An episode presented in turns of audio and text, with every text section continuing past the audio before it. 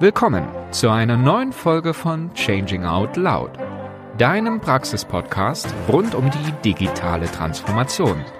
Dein Host ist Ilka Dekan.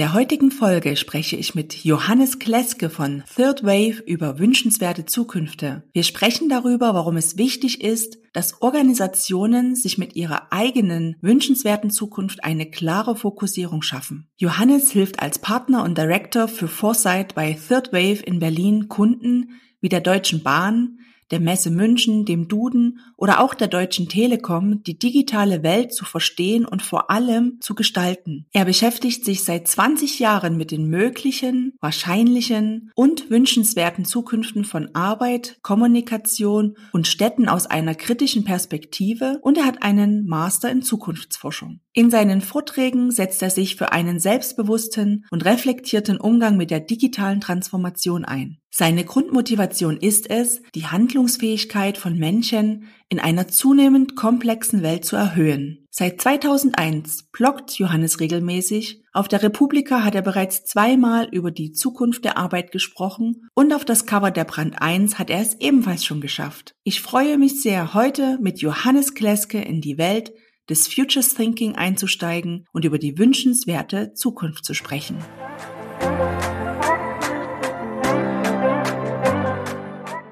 Herzlich willkommen, Johannes. Schön, dass du heute mein Gast bist. Wie geht's dir denn? Was war das Highlight deines heutigen Tages? ja, schön, dass ich da sein darf. Vielen Dank für die Einladung. Bisher ist definitiv mein Highlight irgendwie dieser sehr konstante Sonnenschein, der nicht alle zehn Minuten von Hagelschauern durchbrochen wird. ist immer, ich sage so, ne, wenn man so ein bisschen wetterfühlig ist, dann ist äh, gutes Wetter immer so besonders schön. Ich glaube, das kennen wir jetzt dieses Jahr alle. ja, aber kommen wir mal zu dir.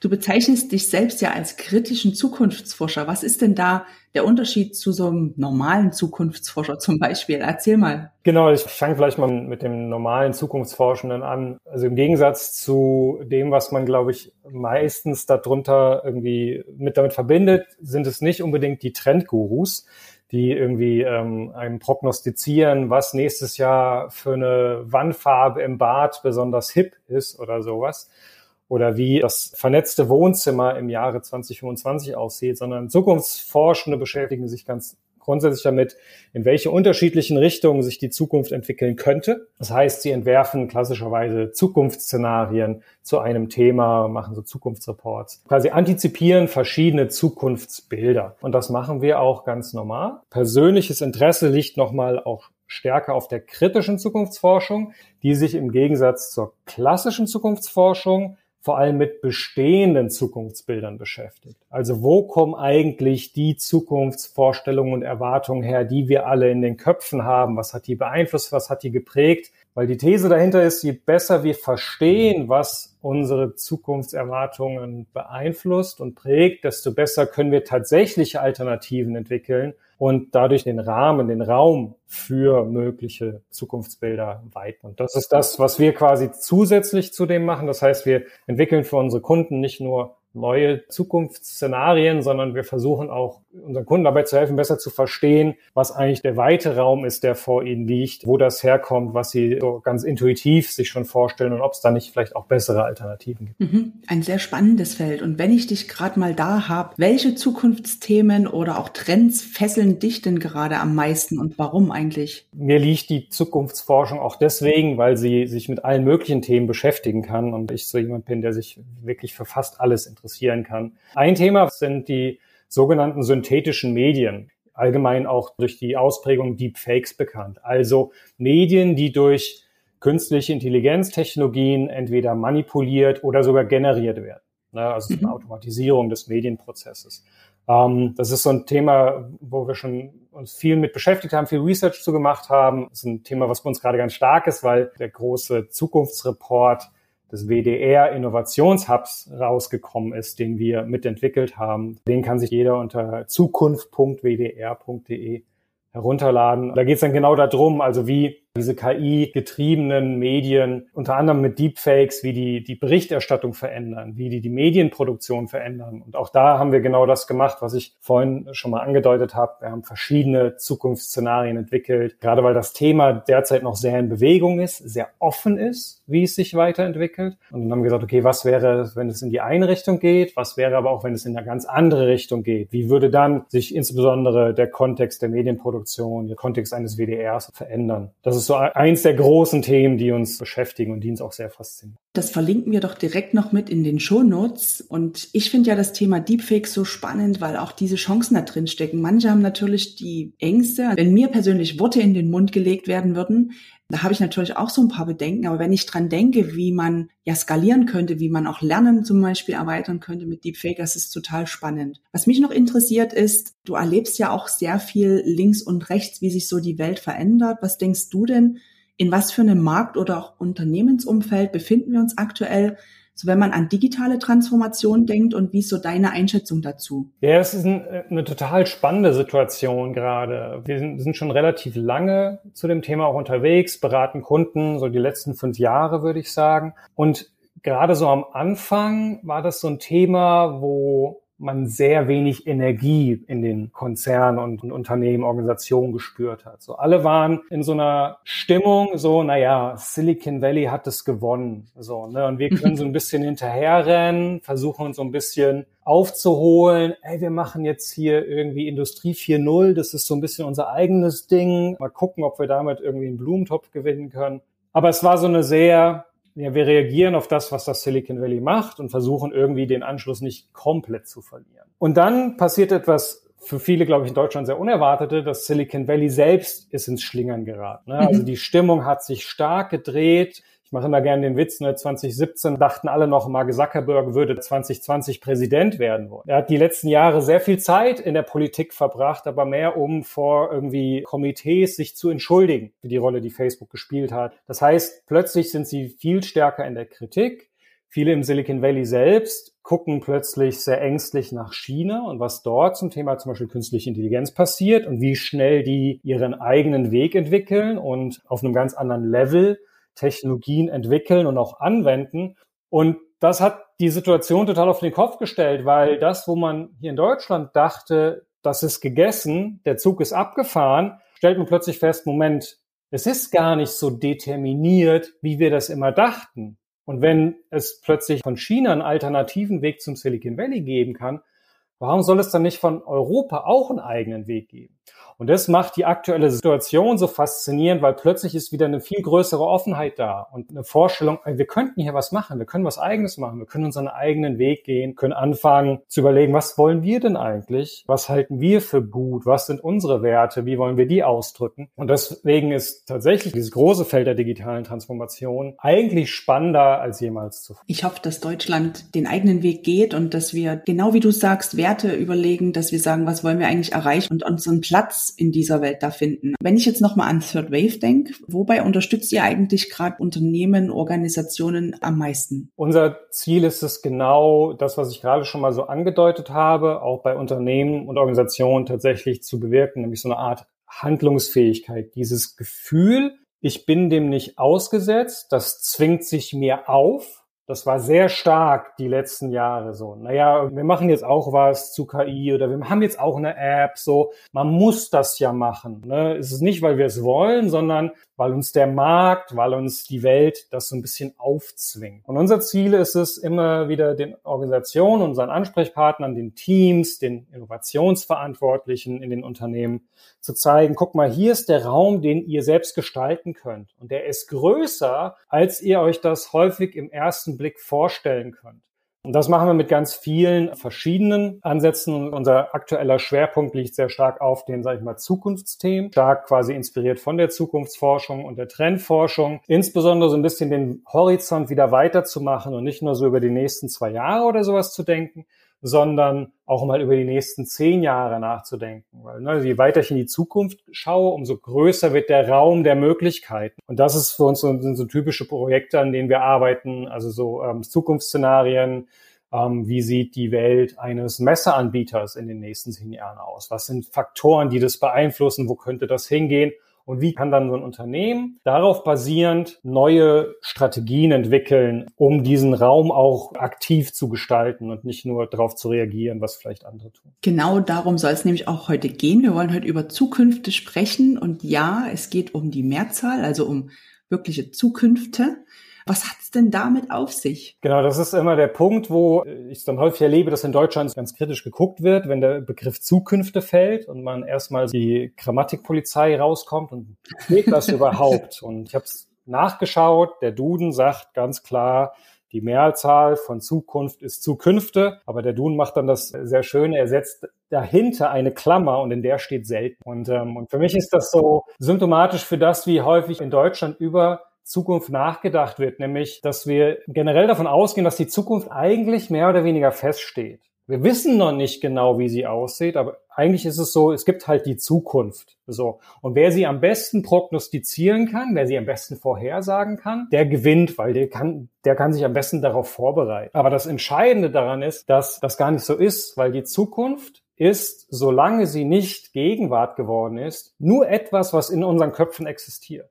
So, mhm. sie, ist, sie ist noch nicht da. So auch, auch wenn es tausend Sprüche gerade in der Startup-Welt und so weiter da gibt, die Zukunft ist nie da. So, sonst, sonst ist sie nämlich Gegenwart. Die Zukunft als zukünftiger Raum, so als ähm, wir sprechen dann in der Zukunftsforschung von zukünftigen Gegenwarten, also ne, Momenten in der Zukunft. Die sind aber nicht präsent, die sind nicht real, sondern Zukunft existiert hier und jetzt immer nur als Vorstellung in unseren Köpfen. Und dadurch ist sie sehr offen. Ne, solange es noch nicht passiert ist, hat man immer noch Möglichkeiten, dass es in die eine, andere oder in eine dritte Richtung beeinflusst werden kann, dass Entscheidungen anders getroffen werden. Und deswegen sprechen wir von Zukünften, was äh, insbesondere in der Zukunftsforschung, was wir damit meinen, sind unterschiedliche Zukunftsbilder oder unterschiedliche Zukunftsszenarien. Das heißt, es gibt nicht nur die eine Zukunft, sondern es gibt ganz unterschiedliche Bilder davon oder Vorstellungen, Szenarien, wie sich die Zukunft entwickeln könnte. Wenn die Zukunft offen ist, das ist die Grundannahme dahinter, dann hat man vielmehr wieder auch diese Handlungsfähigkeit, ne, diesen Freiraum. Es kann noch gestaltet werden. Was noch nicht da ist, ist noch nicht fix und kann deswegen noch gestaltet werden. Deswegen Zukunft. Eines von dir habe ich ja gelernt, es gibt diese wünschenswerte Zukunft. Also auch für eine Organisation zum Beispiel. Warum ist es denn wichtig, dass man als Organisation sich mit der eigenen wünschenswerten Zukunft auseinandersetzt? Also es gibt so ein paar typische unterschiedliche Typen von Zukünften oder Zukunftsbildern. Ganz typisch sind die möglichen Zukünfte. Das ist so alles, was so im Bereich des Denkbaren ist. Es ist vielleicht nicht sehr wahrscheinlich, aber es könnte möglich sein. Wahrscheinlich ist eher was anderes. Das ist dann die zweite typische wahrscheinliche. Wahrscheinliche Zukünfte sind die, wo wir relativ fest davon ausgehen, dass es auch tatsächlich so kommt. Und allein schon drüber zu diskutieren, warum wir denken, dass eine Zukunft wahrscheinlich oder unwahrscheinlich ist, ist schon ein total interessanter Vorgang. Und neben den möglichen und wahrscheinlichen Zukünften sprechen wir in der Zukunftsforschung immer noch von den wünschenswerten Zukünften. Weil auch da gilt, solange wir können die Zukunft nicht wirklich prognostizieren. Ne? Wir können versuchen, so zu schätzen oder ein bisschen zu raten, ist es halt häufig ganz auch. Aber solange die Zukunft noch nicht Gegenwart geworden ist, ist sie, wie gesagt, offen und dann ist sie auch beeinflussbar. Und ähm, das heißt, es gibt in der Zukunft immer einen normativen Aspekt. Was möchte ich eigentlich? Ich scherze immer gerne, das ist so die äh, am seltensten gestellte Frage in deutschen Organisationen weil wir immer sehr stark da drin sind, uns daran auszudieren, was will der Markt, was will der Kunde, was wird mir vorgegeben, was war schon mal erfolgreich, weswegen ich das kopiere. Aber wenn man Führungskräfte fragt, was wollt ihr eigentlich? Wenn ihr euch alles wünschen dürftet, wie würde es dann aussehen? Ich finde es immer wieder spannend zu merken, gerade der Zusammenspiel mit Organisation, dass wenn man sich da mal so ein bisschen reinkräbt und Führungskräfte verstehen, oh Moment, ich kann tatsächlich das machen oder darauf hinarbeiten, was ich gut finde, wie ich mir die Welt wünschen würde, dann bekommen sie ein ganz anderes Gefühl von, okay, eine ganz andere Energie. So, okay, dann lass mal da rein investieren, lass mal schauen, was wir damit machen können. Und deswegen sind wünschenswerte Zukünfte nicht nur so ein Hippie, ach, wäre schön, wenn wir uns das vorstellen können, sondern sie sind tatsächlich sehr wichtig geworden, weil sie uns helfen, uns an uns selbst zu orientieren in einer Welt, in der es sehr schwer ist, sich an anderen Dingen zu orientieren. Also ich habe ja schon zwei, dreimal auch die Methode für mich und für eine bestimmte Fragestellung angewendet. Und zum einen war ich überrascht, was für Ergebnisse rauskamen. Und zum anderen bin ich aber immer klar sortiert gewesen, wie ich denn mir eine Zukunft wirklich wünsche für die Organisation, in der ich tätig bin. Und dann kann man nämlich auch klare Schritte ableiten. Aber jetzt kommen wir mal zum Vorgehen selber. Erklär uns doch mal, wie man so eine wünschenswerte Zukunft formuliert, wie man sich dem Ganzen nähert. Und vielleicht hast du das ja irgendwie einem Praxisbeispiel für uns. Ja, genau. Also es gibt unheimlich viele unterschiedliche Wege, sich mit dem zu beschäftigen. Ich nehme mal ein Beispiel wo wir das mit einem Kunden gemacht haben, nämlich mit der Stadt Karlsruhe. Mhm. Wir haben letztes Jahr im Februar so eine anderthalbtägige Tagung mit den leitenden Führungskräften der Stadt Karlsruhe organisiert, mit dem Ziel, die Vision dieser Stadtverwaltung für die Stadt für das Jahr 2030 zu formulieren. So. Und kann man jetzt sich relativ gut vorstellen, das ist der Unterschied. Ne? Wir können zum einen versuchen verschiedene Szenarien, wie könnte die Welt 2030 aussehen und worauf muss sich eine Stadtverwaltung vorbereiten. Das ist eine Aufgabe. Aber wir versuchen mit unseren Kunden auch immer zusätzlich noch die Frage zu beantworten, was wollt ihr denn, wie die Stadt aussieht? Und das ist natürlich in dem Kontext von einer Stadt auch nochmal spannend, weil eigentlich jeder Bürger einer Stadt auch eine Vorstellung davon hat, was für ihn oder für sie eine lebenswerte, qualitativ hochwertige Stadt und Stadtleben ausmacht. Das heißt, es ist in dem Kontext tatsächlich auch nochmal einfacher, eine Frage zu beantworten, wie sieht denn für dich die ideale Stadt aus? Und das haben wir in anderthalb Tagen mit denen gemacht. Und was dabei ganz wichtig ist, uns fällt es im Alltag sehr schwer oder wir sind es nicht gewohnt, in dieser Art über Zukunft nachzudenken. So, ne, wir machen das schon mal so ein bisschen, will ich dieses Jahr in den Urlaub oder in den Urlaub? In dem Sinne auch quasi Szenarien entwickeln für den eigenen Urlaub. Aber wir sind es häufig nicht gewohnt, in dieser Art über die Zukunft nachzudenken. Geschweige denn, unsere eigene Vision oder eigene ideale Zukunft zu formulieren. Das heißt, was wir mit denen als erstes gemacht haben, ist so, ich nenne das immer den Zukunftsmuskel aufwärmen. Ja, wir mhm. haben ihnen verschiedene aktuelle, auch in der Diskussion stark vertretene Zukunftsvision für Städte gezeigt und sie darauf reagieren lassen. Also ein typisches Beispiel, was gerade ganz viel diskutiert wird, ist die autofreie Innenstadt. Das wird überall diskutiert und da haben alle eine Meinung zu. Funktioniert total gut, erstmal ein paar Zukunftsvisionen und Szenarien in den Raum zu stellen. Und jeder kann mal sagen, das finde ich gut, das finde ich schlecht, mir fehlt da. Und dann merkt man schon, man kommt da rein, selbst mal zu formulieren, was man, wenn man sagt, okay, das nicht, aber was dann? Das funktioniert relativ gut häufig. Das ist übrigens ein ganz spannender Part als kleine Anekdote da am Rand. Dieses Thema autofreie Innenstädte wird tatsächlich ja sehr viel diskutiert, hat aber ein großes Problem in diesem Kontext. Es ist eine negative Zukunft in dem Sinne, dass es darüber beschrieben wird, dass es etwas wegnimmt. Ja. Ne? Also autofreie Innenstädte heißt immer, okay, Autos werden verboten, Autos werden weggenommen. Und was damit automatisch passiert, ist, dass Leute sich angegriffen fühlen und so, ah, Moment, aber ich will doch auch mal da irgendwie von der Shopping Mall meine Sachen nach Hause fahren und so weiter. Äh, das ist ja jetzt voll anstrengend und so weiter. Da war es tatsächlich so, dass wir dann auch bei dieser Tagung diese Vision umformuliert haben ne, zur lebendigen Innenstadt. Ne, also wir haben uns gefragt, was passiert denn, sobald die Innenstadt autofrei ist? Ah, es ist viel mehr Raum da. Menschen können sich ganz anders bewegen. Es ist Raum für Kultur da. Es ist Raum für Sport da. Und plötzlich entstand eine ganz andere positive Zukunftsvorstellung, weil sie gesagt hat, guck mal, ich, da könnte etwas sein, was jetzt noch nicht da ist, aber was viele total gut finden. So, ne, diese Vorstellung, ich habe einfach jetzt ein bisschen Freizeit, ich gehe jetzt in die Innenstadt, weil da ist Leben, da treffe ich meine Freunde, da kann man was trinken, da kann man Musik hören, da kann man Stadtleben irgendwie wird da präsent. Und das ist so äh, als kleiner Kniff da am Rande. Das heißt, nachdem wir quasi mit denen das Aufwärmen gemacht haben, haben wir dann tatsächlich zu verschiedenen Bereichen aus der Verwaltung und dem Stadtleben, durften die ihre Zukunftsvision formulieren. Also ja, 2030, was soll da sein? Ne, wie soll es sein? Wie, wie könnte das funktionieren?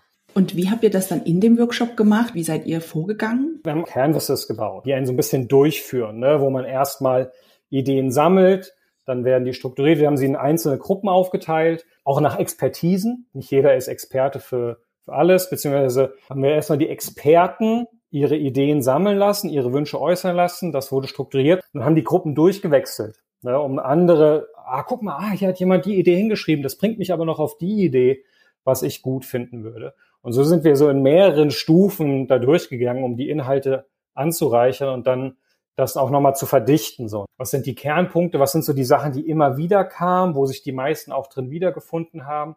Es gab dann auch nochmal groß im Plenum mit allen 60 BürgermeisterInnen und AmtsleiterInnen nochmal eine Diskussion, wo man nochmal durchgegangen ist. Jeder hat es vorgestellt. Und man merkt dann so richtig, wie so eine Energie entsteht, wenn alle so kreativ gestaltend arbeiten und, und sich da reinbegeben. Das ist gar nicht so kompliziert von der Methode her. Es ist einfach nur faszinierend, weil es so selten gemacht wird. Aber rein methodisch ist es vor allem der Raum, den man gibt und die Fragen, die man stellt. Ne? Und dieses Aufwärmen, so ich muss mich einfach daran gewöhnen, über die Zukunft nachzudenken. Und dann fließt es eigentlich und man muss es nur noch kanalisieren oder dafür sorgen, dass immer möglichst viel Post-it zur Hand sind, damit nichts verloren geht in so einer Diskussion darüber, wie es sein könnte.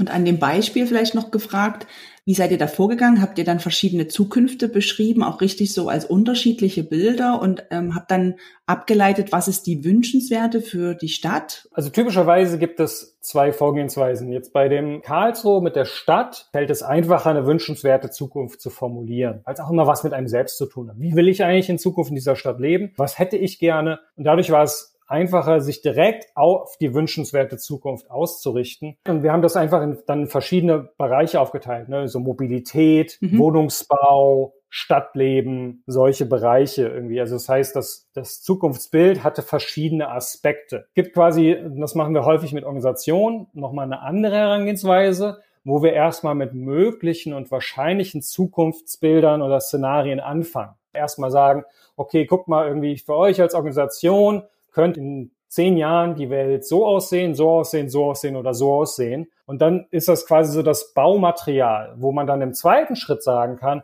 okay, und wie hättet ihr denn gerne, dass die Zukunft aussieht?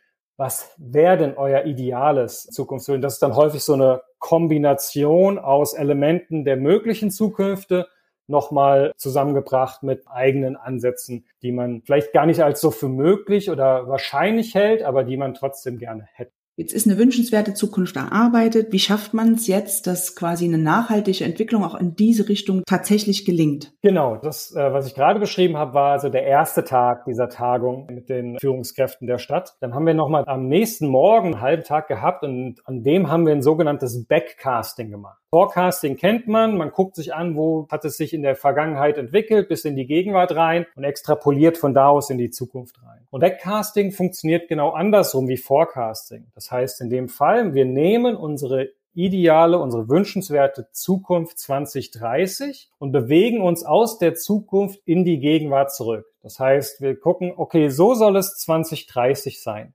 Was müsste dann 2028 passiert sein, damit 2030 das möglich ist?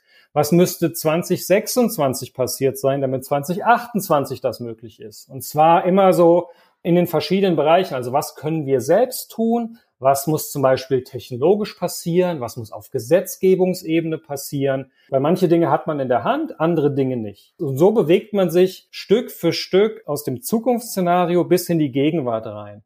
Und das ist immer so ein Schlüsselmoment, so weil jeder mal auch mal Spaß daran, so mal so Spinnen und ein bisschen Zukunft zu entwickeln und so weiter. Aber dieses Backcasting ist dann genau das, was es in der Gegenwart wieder verankert. Weil am Ende kommt man dann dabei raus, dass man sagt, ah, okay, und wenn das 2025, dann muss das 2023 und dann das 2022. Und plötzlich kommt man dabei an, dass man sagt, okay, nächsten Montag müsste ich da und damit anfangen, damit ist grundsätzlich in diese Richtung meiner wünschenswerten. Und da wird's dann super praktisch. Ne? Also es wird's wirklich To-Dos, Aufgaben, Projekte, die man dann anfängt oder priorisiert, weil man sagt, ah, okay, die führen in die Richtung unserer wünschenswerten Zukunft. Im Prinzip entsteht umgekehrt eine Roadmap, bekommt auch ganz viel Indizien. Und plötzlich guckt man anders so auf Nachrichten oder liest so Fachmagazine, weil man plötzlich, hey, Moment, die Nachricht, das hatten wir in unserem Backcasting vor drei Jahren. Ah, cool. Das heißt, es geht mehr in die Richtung. Man kann das Backcasting auch nicht nur für die wünschenswerte Zukunft machen, sondern auch für mögliche Zukunft. Man hat so vier Szenarien gebaut, vielleicht die in unterschiedliche Richtungen gehen. Man macht für jedes dieser Szenarien so ein Backcasting, um zu verstehen, was müsste quasi in diesem Zeitraum passieren, damit jedes dieser Szenarien jeweils wahrscheinlicher wird. Und man baut sich damit so Indikatoren ne, und kann dann immer wieder, wenn man irgendwie auch so den, die Nachrichten oder Studien oder Artikel beobachtet, zu gucken, ach guck mal, hier ist ein Indiz dafür, dass es mehr in so in Richtung von Szenario 3 geht okay, was heißt denn das für unsere Strategie oder für unsere Roadmap oder so? Und es wird vor allem konkret und anfassbar und man hat das Gefühl, man kann echt die Zukunft auch gestalten und beeinflussen. Also vor allem auch diese ja. Wünschenswerte. Das ist wirklich richtig genial gelöst. Kannst du uns mal aus der Praxis berichten, welche Erfahrungen du denn mit dem Vorgehen gemacht hast und vielleicht auch mal so ein Beispiel, was dich vielleicht selber überrascht hat? Es ist immer wieder faszinierend, weil es so ein Prozess ist. Weil die meisten Teilnehmenden, auch so bei Workshops, kommen rein und sind erstmal so, boah, ich weiß ja nicht, es ist ja so ein bisschen spinnert, so irgendwie jetzt so ein bisschen rumspekulieren und so weiter. Und ich erlebe es immer wieder, wie über den Verlauf von so einem Workshop oder so einem Projekt, so einem Prozess tatsächlich so diese Aha-Momente kommen. Ganz typisch ist es das erste Mal, wenn man mehrere Zukünfte oder Zukunftsszenarien nebeneinander legt und plötzlich versteht, okay, es gibt tatsächlich mehrere Zukünfte, so. Und ich, hier sehe ich plötzlich Muster, die das alles verbinden. Ich liebe diese Momente in Workshops, wenn man so richtig merkt, so die Leute gehen aus so einer gebückten Haltung, fangen an, so sich aufzurichten, bekommen so einen ganz neugierigen Blick. Die plötzlich merken sie, Moment, da geht ja was. Das ist das, das Beste. Das ist irgendwie für mich dann so pure Energie irgendwie aus dieser Zukunftsarbeit wenn die Leute das mitnehmen. Und das braucht aber immer so einen Augenblick. Und wenn ihr das so in Organisationen vorantreibt, gibt es da bestimmte Rahmenbedingungen oder gibt es Dinge, auf die man achten sollte, wenn man das macht? Also ich sage immer so, je mehr Buy-in es von oben gibt, je mehr irgendwie auch die, die Altvorderen im Unternehmen sagen, das ist gut. Ganz simpel, umso erfolgreicher ist es in der Regel, weil die meisten Unternehmen oder Organisationen sehr stark daran orientiert sind, an kurzfristigen Ergebnissen. Dieses mittelfristig bis langfristige Denken ist dann häufig eher so eine Spielerei. Aber je besser quasi auch in hohen Entscheidungsebenen das verstanden wird, und es gibt ganz klar die Untersuchungen, auch wissenschaftlich, die zeigen, wie halt mit solchen Futures Thinking oder Foresight Methoden, die einen ganz klaren auch gewinneinbringenden Erfolg haben. Es ist kein Quick Fix, so, sondern es ist etwas, was man Stück für Stück erlernt, wo man sich rantastet. Und wenn man dann erwartet, okay, das hat jetzt sofort irgendwie Konsequenzen, dann wird es scheitern. Das ist, glaube ich, die größte Gefahr da drin. Also zu hoffen, okay, wir machen das jetzt schnell, dann ist cool damit wird man nicht weit kommen. Und in Organisationen, wo ihr reinkommt, besteht ja manchmal auch schon eine Strategie. Wie ist das dann eingebettet oder löst das dann eigentlich ab? Nee, das funktioniert total gut miteinander, ne, weil im Prinzip geht es um unterschiedliche Zeithorizonte. Sagen wir, die meisten Strategien operieren so im Zeitraum von zwei bis fünf Jahren maximal. Und die typische Zukunftsforschungs- oder Zukunftshorizonte, Foresight-Arbeit, geht aber eher auf so einem Horizont von 10, 15, manchmal bis zu 30 Jahren irgendwie äh, aus. Da wird es dann auch sehr vage, aber man kann schon durchaus Dinge, so Richtungen oder sowas wahrnehmen. Das heißt, ganz häufig ist so Foresight-Arbeit oder Futures Thinking-Arbeit der strategischen Arbeit vorgelagert. Es geht eher darum, quasi für die Folgestrategie oder für eine Anpassung der Strategie den Horizont weiter in die Zukunft reinzulegen und zu verstehen, wie es sich weiterentwickeln könnte. Also es harmoniert quasi miteinander oder es ergänzt sich dann oder es ja. gibt halt einen weiteren Blick noch mehr über den Tellerrand beziehungsweise auch noch in eine weitere Zukunft. Gibt es auch was, was vielleicht mal nicht funktioniert hat, was ihr vielleicht auch iterieren musstet? Ganz viele fangen an, sich mit Futures Thinking Foresight auseinanderzusetzen und wir machen jetzt mal einen Zukunftsreport. Und dann hat man aber so, wie, wie so ein Snapshot, das ist so eine Momentaufnahme. Aber alles ist ja ständig in Bewegung. Ne? Deswegen sprechen wir über Volatilität in der VUCA-Welt. Das heißt, man muss das sowieso immer wieder anpassen, immer wieder überprüfen, immer wieder gucken, wo hat sich was verschoben. Wir hatten das jetzt genau letztes Jahr mit einem Kunden, mit dem wir 2019 noch so einen grundlegenden Trendforschungsprozess gemacht haben, also wo sie ihre eigenen Trends identifiziert haben, die für sie relevant sind in den nächsten Jahren. Und wir dann ihnen letztes Jahr gesagt haben, oh so, jetzt Pandemie, hat große Auswirkungen für euch. Jetzt machen wir nochmal quasi eine e- Evaluierung, welche Trends sind plötzlich wichtiger geworden, welche sind weniger wichtig geworden und welche sind möglicherweise dazugekommen, die ihr vorher nicht auf dem Schirm hattet, die aber jetzt sehr, sehr wichtig sind. Und das war halt super, weil man nicht bei Null anfangen musste, sondern weil sie ihre Basis hatten und jetzt nur die Veränderungen angucken konnten. Dadurch ging es viel schneller. Und deswegen ist Iteration dieses quasi regelmäßige Überprüfen, immer wieder anpassen. Ich sag mal so, das ist so der zweite Reifegrad. Typischerweise fängt es so mit mal Einzelaktionen an Und dann werden die irgendwann Stück für Stück in so eine Regelmäßigkeit überführt, mehr im Unternehmen, in den Prozessen etabliert. Und das ist so das ganz Typische, dass man von den Einzelaktionen hin zu einem regelmäßigen, so einem iterativen Ansatz kommt. Und wenn ich so auf einer Zeitlinie gucke, was empfiehlst du da, aller ein Jahr, aller zwei Jahre diese wünschenswerte Zukunft zu überarbeiten oder zu iterieren? Also von der Zeit, in der wir gerade sind, ist es auf jeden Fall mindestens jedes Jahr. Mhm. Zumindest jedes Jahr ist zu überprüfen. Also wenn man feststellt, hey, wir sind nach wie vor on point, da hat sich auch nichts verändert, da sind jetzt auch nicht irgendwie große Überraschungen oder sowas gekommen. Oder wir glauben gerade umso mehr, dass das der richtige Weg ist, dann kann man dabei bleiben, aber überprüfen muss man das auf jeden Fall jedes Jahr. Zukunft hat eine ganz starke Rolle. Sie beeinflusst uns oder unsere Wahrnehmung von der Zukunft beeinflusst ganz massiv, wie wir uns verhalten, wie wir Entscheidungen treffen. Ne? Habe ich eher Angst vor der Zukunft? Das ist so mhm. ganz typisch so. Wir müssen aufpassen, dass wir nicht den Anschluss verlieren. So, ne, wenn wir die, die anderen machen uns platt, so weiter. Ne? Da wird die Zukunft als Druckmittel benutzt, so, ne, als Anpeitscher. Bei anderen wiederum ist es total so, die, da ist die Zukunft fast Identität. So, wir glauben, dass es so und so wird und dass man mit jetzt mal irgendwie als Beispiel mit Blockchain-Technologie diese Probleme alle lösen könnt. Und wenn du das auch glaubst, dann bist du bei uns genau richtig, weil wir werden die Welt verändern. Komplett andere Art, wie die, welche Rolle die Zukunft in so, in dieser Organisation hat. Und ich glaube, das ist ganz wichtig, immer wieder auch zu reflektieren, welche Rolle hat Zukunft eigentlich bei unserer Organisation? Gibt es die hier immer nur so als so Zukunfts- oder als Trendreports, die so reingeschmissen werden, mit dem aber eigentlich nicht wirklich was passiert? Haben wir eine eigene klare Vision von dem, wo wir hinwollen? Ist das das, was uns vereint, was uns zusammenbringt und uns motiviert? Und ich glaube, das ist so ein Part, der da nochmal extrem mit reinspielt und hilft, das äh, voranzubringen. Jetzt hast du mir fast schon meine nächste Frage beantwortet, denn ich wollte von dir wissen, welchen Wertbeitrag liefert denn eigentlich so eine wünschenswerte Zukunft für eine Organisation? Aber bring es gerne nochmal auf den Punkt. Was wir jetzt immer wieder merken, es kommt die Frage rein, aber also arbeiten wir eigentlich am Richtigen? So, ne? Wir können ja einen tollen Design-Sprint machen, um ein Produkt zu entwickeln, aber ist es eigentlich das richtige Produkt, was wir da entwickeln? Sind wir an den richtigen Themen dran? Und das ist genau das, wo dann Futures Thinking vorgeschaltet sehr gut einhelfen kann, okay, sind wir eigentlich auf der richtigen Spur oder übersehen wir einfach was und sind intuitiv halt auf dieses Thema gegangen, weil wir immer schon auf dieses Thema. Und dann ist es, glaube ich, nochmal dieser ganz grundsätzliche Punkt, Futures Thinking, Foresight hilft, um vom Reagieren ins Agieren zu kommen. Ne, vom ich reagiere oder ich kopiere das, was ich um mich herum sehe, hin zu ich gestalte proaktiv selbst die Zukunft als Organisation. Und da ist das Silicon Valley das beste Beispiel, weil das ist das, warum die die letzten 50 Jahre so erfolgreich waren, weil sie ihre eigene Geschichte über die Zukunft konstant erzählt haben, immer wieder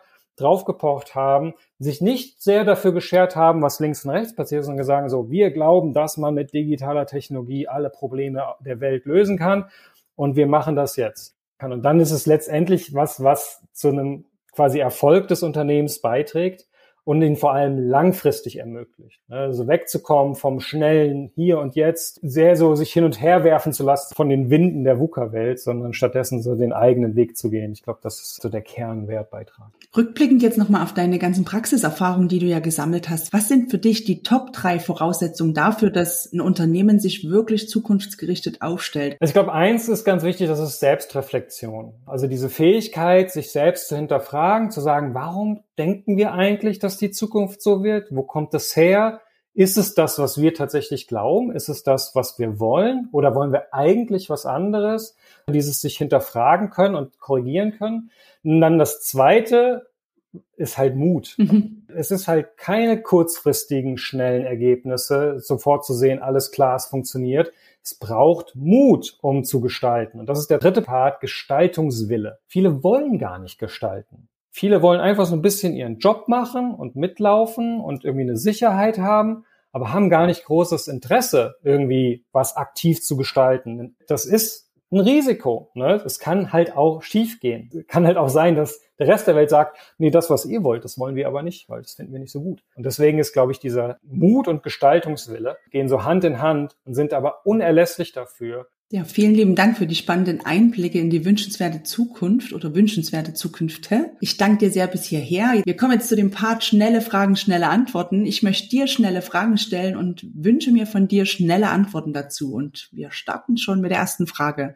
Was ist der größte Irrtum zum Thema digitale Transformation aus deiner Sicht? Wir haben so einen Spruch, alles ist digitalisiert, nichts ist transformiert. Und ich glaube, das ist ganz häufig so. Wir denken, wir machen digitale Transformation, aber wir machen einfach nur ein paar Chips rein und machen ein bisschen irgendwie Algorithmen und so weiter. Und damit ist aber nichts transformiert, was das System angeht, was die Organisation angeht. Da müssen wir uns ehrlich machen und besser verstehen, was eigentlich Transformation heißt in dieser digitalen Transformation. Du sprichst mir aus dem Herzen und es ist genau der Grund, warum es den Podcast gibt. Super.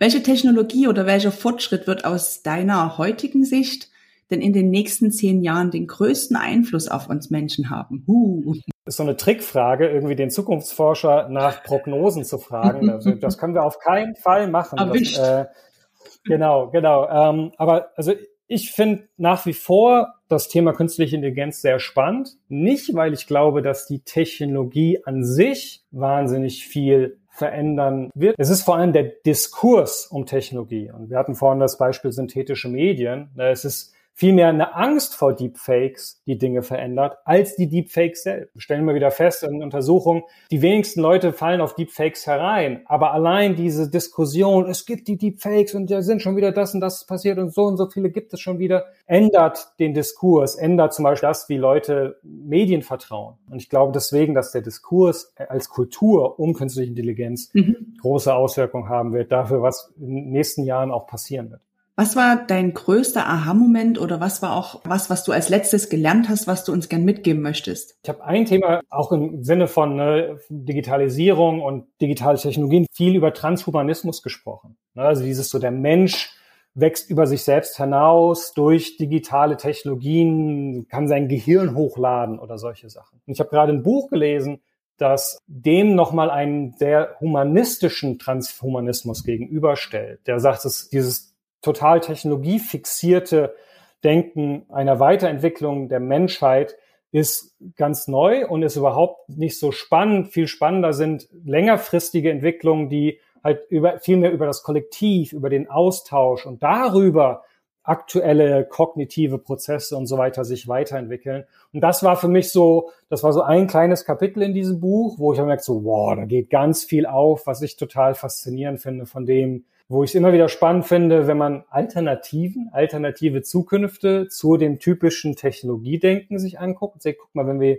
hier statt auf Technologie zu setzen, eher auf Diskurs, Austausch, Kognition setzen, dann kann da auch viel passieren. Es ist aber viel mehr am Menschen orientiert als an der Technologie. Mhm. Das habe ich an dir so schätzen gelernt, dass du mir zu jeder Bewegung immer eine Gegenbewegung mitbringst. Vielen Dank dafür. Letzte Frage an dich. Welche Person würdest du denn gern einmal persönlich treffen? So, und damit machen wir die Verbindung. Ich werde immer gefragt, was ist denn das eine Buch, was ich zum Thema Zukunftsforschung lesen kann? Und das ist mir lange sehr, sehr schwer gefallen, weil es viele Detailbücher gibt, aber wenig sehr umfassende, bis ich das gelesen habe. Das Buch heißt The Future, Very Short Introduction und ist tatsächlich nur ein kleines Büchlein. Und das ist quasi auch die Person. Jennifer Gidley war lange Zeit die Chefin der der weltweiten Zukunftsforscherorganisation. Und sie hat sich zum einen viel mit der Geschichte der Zukunftsforschung beschäftigt, aber auch mit ganz vielen möglichen Richtungen, in die sich Zukunftsforschung in den nächsten Jahren weiterentwickeln kann. Und ich bin selbst so ein totaler Geschichtsfreak. Also ich finde es super spannend, auch in die Geschichte immer wieder reinzugucken und dort Beobachtungen zu machen. Und deswegen wäre Jennifer Gidley wäre für mich ähm, so jemand, wo ich mir vorstellen kann, so, da kann man auch einfach Stunden und Stunden irgendwie sich unterhalten und lernen. Dinge, die man gar nicht auf dem Schirm hatte, Dinge, was hat das alles beeinflusst, was hat unser Denken heute beeinflusst, was hat die Zukunftsforschung über die letzten 20 Jahre beeinflusst. Da weiß ich, da könnte ich sehr, sehr lange zuhören und immer wieder mal zwischendurch so eine Frage reinwerfen, was ist damit, was ist damit und äh, das wäre super. Wir verlinken euch doch glatt das Buch noch mit in den Show Notes. Äh, das klingt schon mal sehr, sehr spannend. Jetzt kommen wir zur Abschlussfrage. Mal angenommen, du wärst ein Unternehmer. Stell dir vor, Du übernimmst so ein mittelständisches Unternehmen. Was würdest du tun oder auch ganz bewusst lassen? Ich fange mit dem letzten an, was ich ganz bewusst lassen würde. Ich würde mich überhaupt nicht an Startups orientieren. Es gibt dieses so, oh, hier Startups, die sind jetzt cool und wir müssen jetzt alle werden wie Startups und wir müssen irgendwie ihre Sachen kopieren. Startups sind für sich eine total eigene Wirtschaftsform, die dazu da ist, möglichst schnell mit viel Geld etwas hochzuziehen und es dann möglichst teuer zu verkaufen. Es gibt absolut tolle Ausnahmen und für mich sind mittelständische Unternehmen, wie sie ganz typisch in Deutschland häufig Familienbesitz geführt werden, sind für mich genau das Gegenteil, nämlich ein sehr nachhaltig, langfristig angelegtes Thema. Deswegen also erstmal sich weniger an diesen typischen Klischee-Startup-Verhalten zu orientieren. Und stattdessen bin ich so ein großer Fan von Ambidextrie, ne, diese, diese Idee der Beidhändigkeit. Also zum einen ganz solide das Tagesgeschäft zu machen und dann aber daneben immer wieder ganz viele kleine Initiativen zu machen und sagen wir kleine Zukunftsinvestitionen. Ich bin kein, überhaupt kein Freund davon, und das ist, glaube ich, irgendwie in diesem Podcast schon, schon deutlich geworden, so auf das eine große Pferd zu setzen. So, wir machen jetzt auch in was mit KI oder sowas. Ne? Irgendwie damit, und damit sind wir zukunftssicher. Und ich glaube, zukunftssicher ist man dann, wenn man sich auf viele verschiedene mögliche Zukünfte vorbereitet und wie gesagt weiß, was man eigentlich selbst für eine Zukunft möchte und deswegen viele kleine Initiativen hat. Und dann immer, wenn man merkt, oh, hier entsteht was, das geht in die Richtung so und so. Da haben wir doch hier einen schönen kleinen Setzling aus unserer Zukunftsinitiativenplantage.